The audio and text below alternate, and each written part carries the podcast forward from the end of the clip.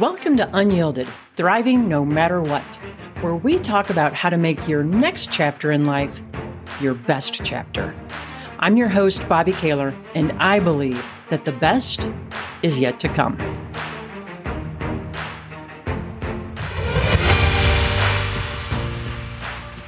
Welcome back, everyone. I am so glad that you're here. Let's just jump right on in. Today, today I want to share a bit of a dirty secret with you. And it's not about me or anyone else for that matter, so it's not that exciting. It's about self improvement. And it's this it doesn't matter what you learn. And I know that probably takes some explaining, so here goes.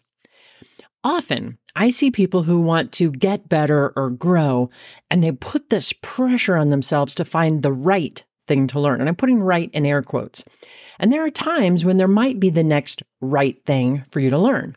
I mean, if if if you want to become, let's say, better at communicating, for example, then learning more about communication is a good idea. However, very often when we say that we want to get better or we want to grow, what we really mean is that we're looking way, for ways to expand ourselves a little bit, maybe push a comfort zone even. And that's when what we learn becomes less important than that we learn. Here are a couple of examples. I remember back in, I don't know, 2011 or so, I was feeling like I'd kind of hit a plateau. Things were going really well, but I just wasn't feeling as energized as what I like to feel. And I fell into the trap of thinking that there had to be some missing ingredient, you know, some one thing, just one thing that I needed to learn. Well, I couldn't find it. So I decided, surprise, surprise, to take another cross country ski lesson instead. This was early on in my skiing, and I was completely terrified of anything that even remotely resembled a hill. And we were living in Vail, Colorado at the time, and there was one hill that I I not so lovingly referred to as my nemesis. I mean, every time I went down this thing, I landed in a snowbank and I almost had a panic attack on top of it. And so I wanted to take a lesson because I thought that there, there had to be a better strategy than what I had been doing, which was to break out in a cold sweat, pray, and then land face down in the snow. So I took a ski lesson and it did so much more for me than teach me how to go down that silly hill, which I now call Nemesis no more. But the the the lesson helped me push a comfort zone which then increased my confidence, which also increased my self efficacy, and that had a carryover effect into other areas of my life. That's the value in exposing ourselves to new experiences. It increases our confidence and our self efficacy, and that carries over to other aspects of our lives as well. This is why, when someone learns a new language, or takes a cooking class, or takes up dancing, or whatever it might be, there is self growth. I will never forget when I was in grad school. We had a two week residency in Europe, and it was absolutely amazing. And part of that time was in Belgium, and the other part of the time was outside of London. And we had a choice in how we traveled. We could meet up with the rest of the group, rest of the class, and travel together as a group, or we could travel on our own.